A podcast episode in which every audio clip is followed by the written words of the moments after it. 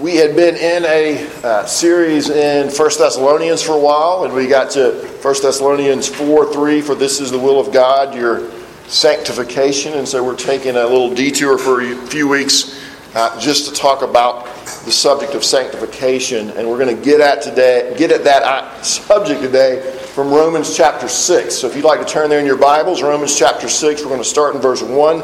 Uh, you can also find it printed, the text printed in your bulletin. This is God's word. What shall we say then? Are we to continue in sin that grace may abound? By no means. How can we who died to sin still live in it? Do you not know that all of us who have been baptized into Christ Jesus were baptized into his death?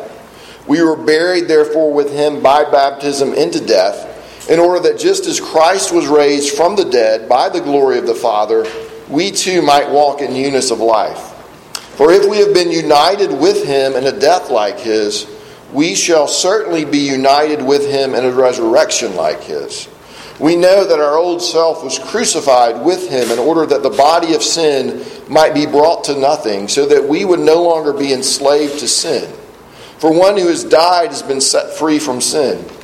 Now, if we have died with Christ, we believe that we also live with him. We know that Christ, being raised from the dead, will never die again. Death no longer has dominion over him. For the death he died, he died to sin once for all, but the life he lives, he lives to God. So you also must consider yourselves dead to sin and alive to God in Christ Jesus. Let not sin therefore reign in your mortal body to make you obey its passions. Do not present your members to sin as instruments for unrighteousness but present yourselves to God as those who have been brought from death to life, and your members to God as instruments for righteousness. For sin will have no dominion over you, since you are not under law, but under grace. Let's pray together. Uh, Father, we do give you thanks for your word. We give you thanks that we can gather and hear it proclaimed. Uh, God, I pray that you would be gracious and speak through me, a sinner, that you would use me in spite of me and that you would open our hearts uh, to hear the message of the gospel and the good news of the gospel. And we pray it in Christ's name. Amen. Uh, 2013, there was a man named Jesse He was living in Portland, Oregon, and his hobbies were going to music festivals and smoking dope and eating lots of macaroni and cheese. That's, that's what he says he was into. Uh, one day he was riding his bike to work as he did every day, and he came to a four way stop. He went through the stop, and somebody ran the stop sign coming from the other direction. He's on a bicycle. They were going about 40 miles an hour when they plowed into him. His heart actually stopped for a time. The accident was so bad. He woke up 17 days later in the hospital. He'd been in a coma the entire time. He had a tracheotomy. He was paralyzed from the waist down. He says he remembered he, he, he just was to the point that he wanted to die. He saw that his life, in his, in his eyes, his life was going to be no good. His parents were going to have to take care of him in his entire life. He didn't want to go on like this. One day, he said his, his head started jerking involuntarily, his arms started jerking involuntarily, and he said, You know, I guess I'm about to get what I've been wishing for. I guess I'm about to die here. And he said at that point, he actually got really angry about everything and about the fact that he was about to die. But in this process, he, he kind of lost that. He just didn't have enough energy anymore, even to be angry. And as that anger started kind of slipping away, he said all these good memories about his life started flooding in. He began to be very grateful for the people who had loved him well and for the people who had come to visit him in the hospital. And he said he began to, to, to look at the sky even and, and just appreciate the shade of blue that it was and the, the taste of an apple and just all of these things about life he hadn't appreciated before. Well, it turns out he actually got better. And over the course of five months, he started to walk again. And he started to see how superficially he had lived life before, and he really wanted to, to do life differently now. And even though he walked slowly and he was deaf in one ear now, and he was in constant pain, he says he actually likes his new life better. He likes his new life better. So much so that he wanted to go and find the person who had run over him, not to, to be mad at them, but to thank them. Because he was so grateful for the way his life had changed as a result of this death, as it were. Uh, he was so grateful he even changed his name from, from Jesse to Jabana, which means giver of life. A total transformation. Uh, we're in this series on sanctification, and we're looking at Romans chapter 6 today, which is a lot about death. Chapter 6 follows the first, or, or follows three chapters of Romans, which are these chapters where Paul really lays out the gospel uh, to its fullest. He, he, he emphasizes that we are not saved by our works, but we're saved through faith in the work of Jesus Christ. That we are to rest in what He has done and not anything that we do. In chapter 5, he assures us that we now have peace with God through faith in Jesus Christ. Our sins have been forgiven. Through the obedience of God, we have righteousness. In fact, Paul goes so far as to say, uh, where sin increased, grace increased all the more. The fact that you and I are big sinners just makes God's grace that much more amazing.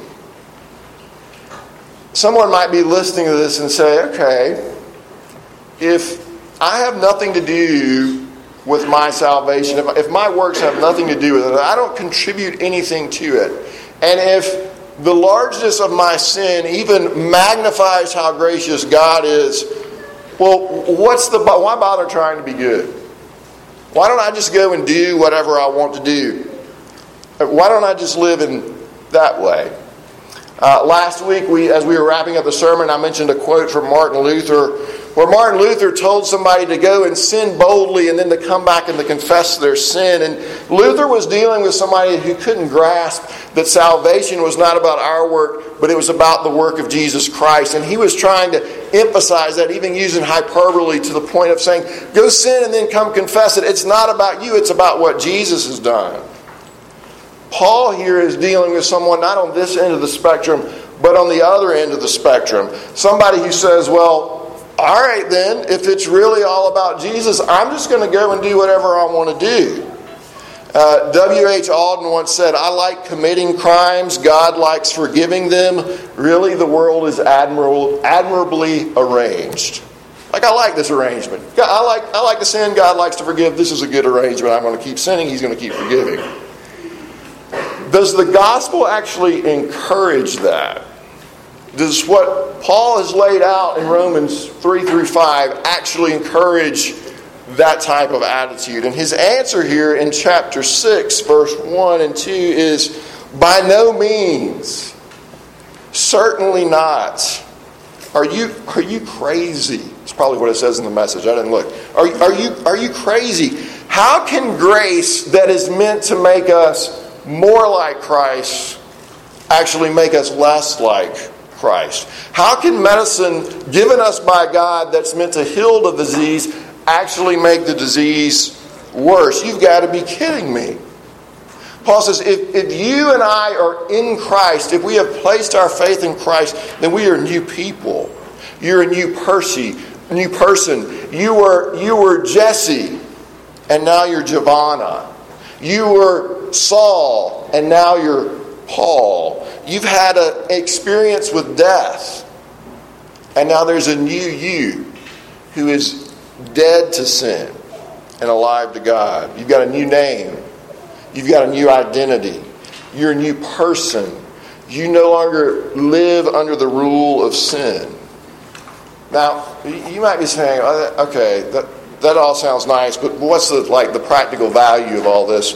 Are, are you saying then that Christians don't sin anymore? Because I feel like I'm still pretty good at sinning, and most other people I know who are, say they're Christians, they seem to still be pretty good at sinning too. What's the point of Paul saying we're dead to sin? Uh, does this have any real practical advantage in me growing and becoming more like Jesus? Well, I want to unpack that by looking, just really drilling down on two verses in this section. Verse 2 and verse 6, which I think are going to show us why the gospel of grace doesn't promote sin, but actually creates and fosters holiness in our lives. So, verse 2, Paul's answer by no means, how can we who died to sin still live in it? All right? Paul says that if you're a believer in Jesus Christ, you have died to sin. So, what does that mean? All right, what, what, is, what does that even mean that if I'm a believer of Jesus, in Jesus Christ, I have died to sin? Some people say that this means that Christians don't feel or respond to temptation any longer. That sin doesn't really influence you anymore. And the problem with that is it's just wrong. Uh, John 1 8, if we say we have no sin, we deceive ourselves and the truth is not in us. Uh, here in verses 12 and 13, Paul urges Christians not to sin. He wouldn't have to urge us not to sin if we weren't still tempted to sin. Uh, a second view says that Paul is telling us we ought to die to sin. But it's very plain here that he's not saying you ought to die to sin. He's saying you, you're dead to sin. You died to sin. Uh, a third view is that, well, we daily die more and more to sin. Now, the Bible actually does teach that. There's a sense in which that's true. But I don't think that's what Paul is saying here. He's pointing to a death that's already happened. He's pointing to a death that's already happened. So, what's he getting at? I think what he's doing is he's talking about believers being removed from or dying to the reign and rule of sin. You're going to have to kind of hang with me for this for a minute. He's talking about us being transferred from one country to another country, from one ruler to another ruler, from one dominion to another dominion. The Christian has been moved out of the kingdom of darkness and into the kingdom of light. We've been moved out of the kingdom of sin and into the kingdom of Jesus. Uh, verse 10 tells us Christ died to sin. Verse 8 tells us we died with Christ. Verse 2 then, we died to sin because we died with Christ. And so sin is pictured almost as this force that rules over us before we come to know Jesus Christ. And once we come to know Christ, we're removed from this area where sin is ruling over us to a place where the grace of Jesus Christ is ruling over us so that we've actually died to the rule of sin. Everybody got that? Let me try to illustrate this. Uh, this is an illustration from a really old movie, and if you've heard me preach this passage, I use the same illustration every time because it, like, it's the only thing that makes this make sense to me. Uh, this movie is about 20 years old. It's called The Matrix. Um, for those of you for those of you who haven't seen this movie, let me, let me kind of set it up for you for just a minute. Here's the storyline.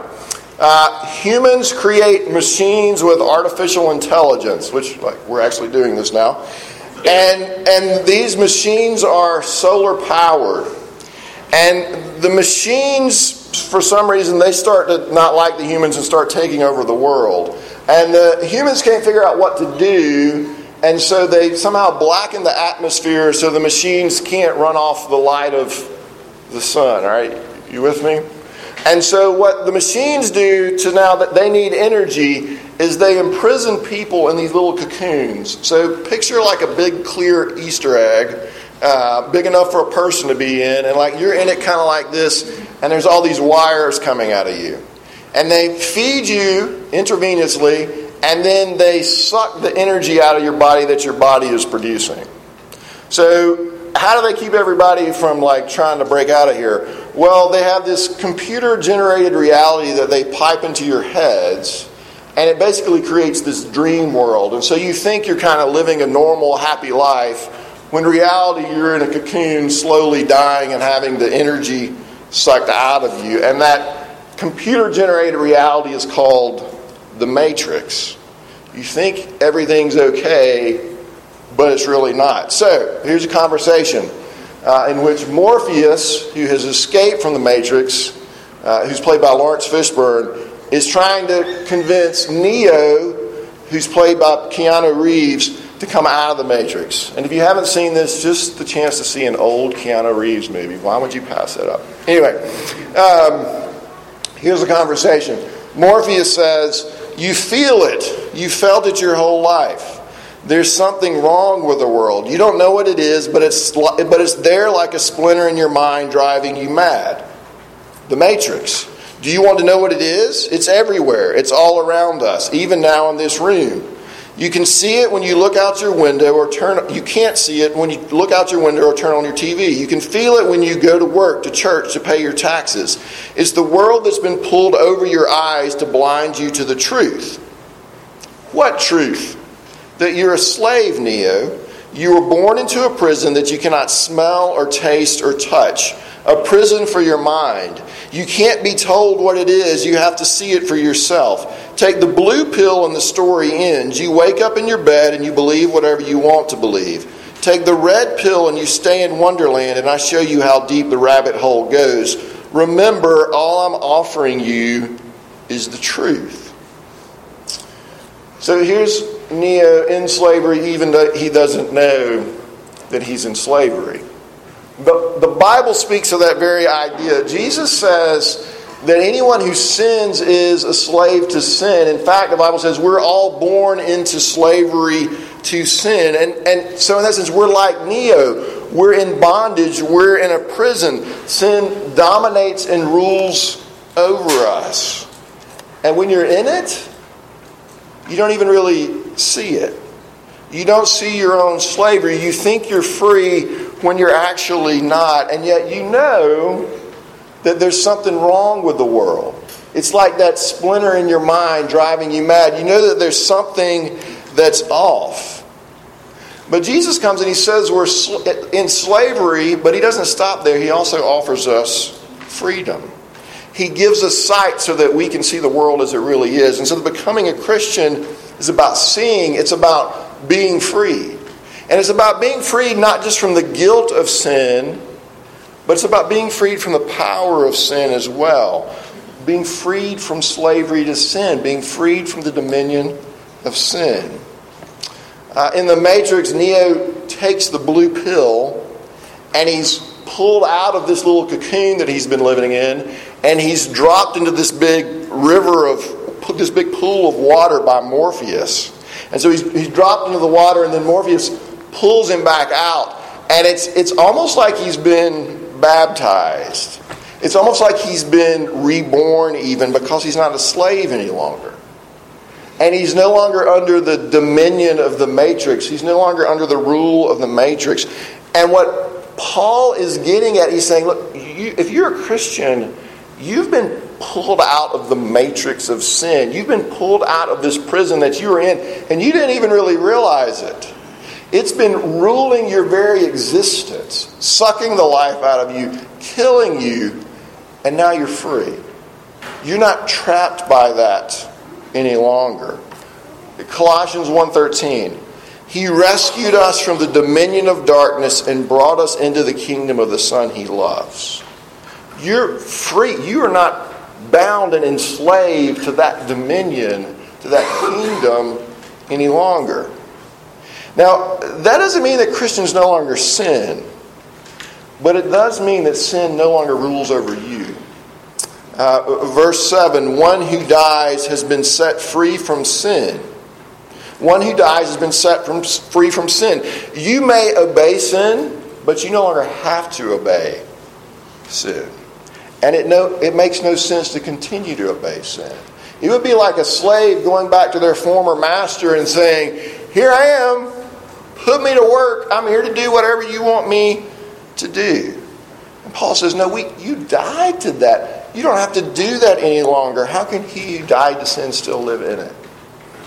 Uh, a couple of years ago, there was a South Korean golfer who played on the PGA Tour, and he was called up for military service back in South Korea because he was still a South Korean citizen. And he tried to get out of it, but he couldn't get out of it because at the end of the day, he was still a citizen of that country. But imagine if before he got that call to duty, he had changed his citizenship so that he was now a citizen of the United States of America. When that call to duty came from South Korea, he would have been able to say, You, you can't tell me what to do any longer. I'm no longer under your authority. I'm no longer under your rule. You have no authority over me. And that's what the Christian is actually free to do now when sin comes knocking, you're free to say, You have no authority over me. I don't have to listen to you any longer. I'm free. And we have to say that to ourselves, and we have to say that to Satan. Uh, we, have to, we have to say that to sin. And we have to learn to embrace our identity as freed sons and daughters of the King. Now, the second reason the gospel doesn't promote sin. Uh, and, and really, this is just kind of another way of getting at the same thing. But verse 6, Paul tells us, Our old self was crucified. Our old self was crucified. He doesn't say, Our old self is dying slowly. He doesn't say, Our old self is still hanging around and bugging us.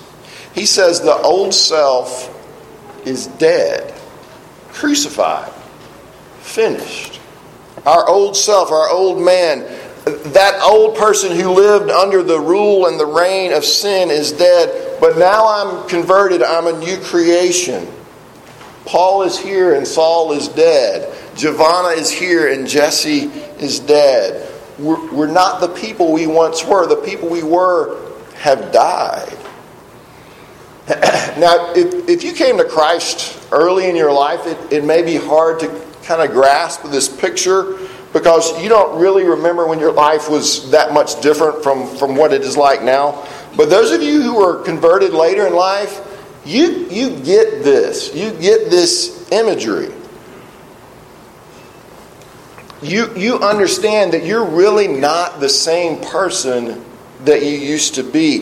There has been this radical change in your life. So much so that old friends might walk up to you now and like, they're like, who, who are you? Like I don't even I don't even recognize you don't even seem like the same person that I used to know. Why is that? Why is that? Because your old self, your self that was under the dominion of sin, is dead. And your new self now lives under the dominion and rule of Jesus Christ. We've died to sin. Our old self has been crucified with him. We walk in newness of life. We're alive to God. The dominating influence in our life used to be sin, and now it's Jesus.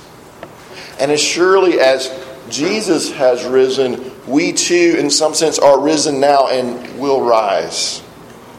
How's that all possible? Well, it's possible because of what we talked about last week, and I won't go into it too much today, but it's possible because of our union with Jesus Christ. Uh, we talk about union with Christ as Christ is our legal representative before God, but there's also this mystical spiritual connection between the believer and Jesus Christ. Uh, it, it's, it's, it's like we're connected by a rope, or we're, we're bound together, or there's like a, he's our IV fluid, like we're drawing life from him. Uh, he's the tree, we're one of the branches. We, we are indwelt by Christ. There's this union between the believer and Jesus Christ. And that union is so real that while, while it is accurate to say that Jesus died for us, it's also accurate to say that we died with him. And that we were crucified with him. And that we are risen with him. And so sin and death no longer have dominion over us because they no longer have dominion over Jesus. Eh, like Jesus, so to rescue us, Jesus brought himself under the rule and the dominion of sin. Even though he didn't sin, he, he tasted the power of sin in his death for us. But then he defeated sin and he defeated death and he rose from the dead. And now, verse 9, we know that Christ, being raised from the dead, will never die again. Death no longer has dominion over him. And so Jesus' release, he came into this dominion, and his release from this dominion brings us with him. All right, put it like this to go back to my movie illustration. Jesus came into the matrix to destroy the matrix and to pull us out of the matrix. And that all happens through faith in him. And so now instead of being dead to sin, we're actually alive to God. We're actually alive to God. And so, even the, the law now functions differently in our lives. Prior to our conversion, the law of God, like we, we you hear the commandments of God, and you're like, oh, and it just condemns you. And just hearing it doesn't enable you to keep it at all. It just makes these demands and it condemns us when we don't keep it. It exposes our sin and it aggravates our sin. But it does nothing to release us from bondage to sin. The law is just this condemning power hanging over us. But now, believer in Jesus Christ, you're not under that anymore. You're no longer under the condemnation of sin and the law. You've been removed from that country where law and sin and death reigned over you. And you've been placed in a place where the ruling power is the grace of the Lord Jesus Christ. That's what dominates your life now. And that's why it says it makes no sense to say that the gospel promotes sin. Now, I know that's kind of technical and kind of in the deep end of the pool today. Let me, let me make some application from all that. I want to give you one warning and then three points of encouragement. First of all, the warning. If, if your life is not characterized by a growing love for Jesus Christ, if it just kind of looks the same as it did before, then you really can't make a claim to be a Christian. Do Christians still sin? Yes, Christians still sin. But more and more their sin grieves them. More and more their sin actually tastes bad to them. Do they sometimes struggle with areas of ongoing sin in their lives? Yes.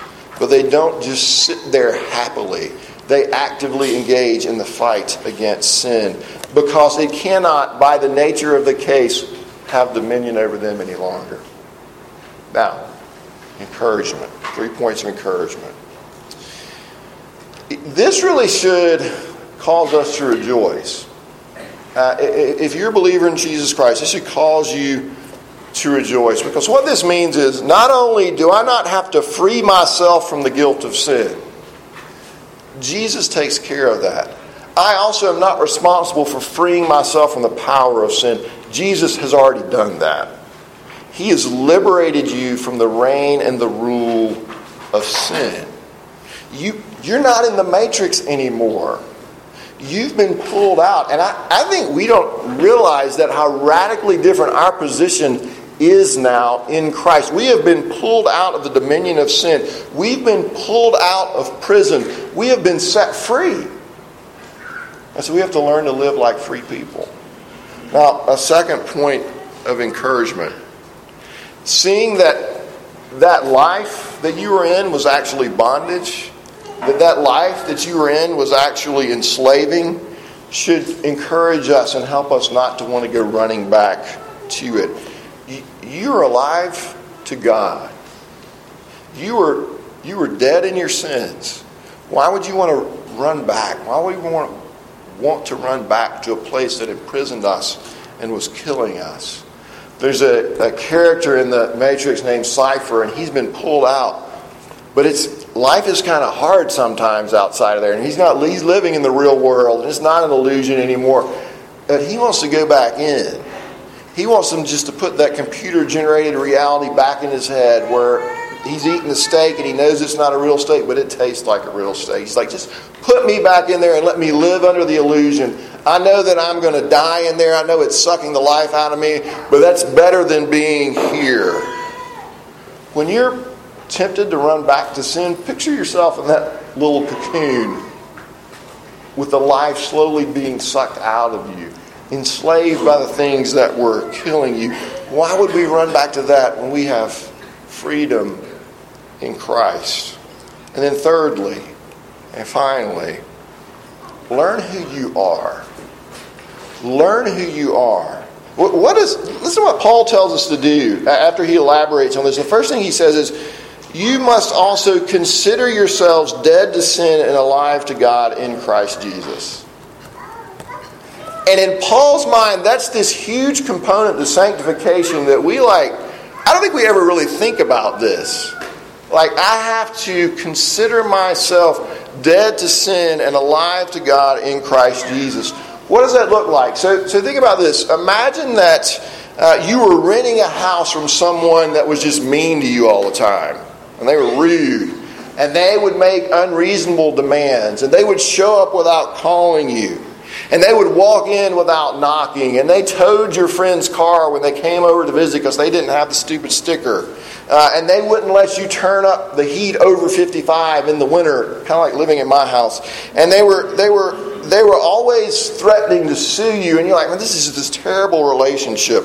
But let's say you found somewhere else to live, and you moved out and someone paid off all of your rent and you're living in this brand new place and everything seems great, but then one day, a few weeks later, that old landlord shows up.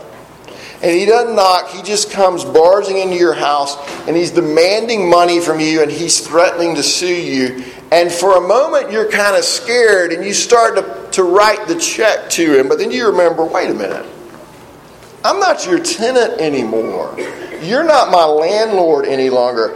I don't owe you anything, and you look at him and you stare him down and you tell him to leave. Believer in Jesus Christ, you are free to do that. Now, when sin comes knocking, you don't have to listen anymore. You're free to stare sin in the eye and say, Get out of my house, and slam the door in his face. Sinclair Ferguson tells a story of an Oriental student he had named Timothy. He's from the Far East, and um, his family name was, was Oriental, even though he went by Timothy. And Sinclair Ferguson wanted to know, like, well, what's your name actually in your native language? He says, Timothy, what's your real name? He says, Timothy.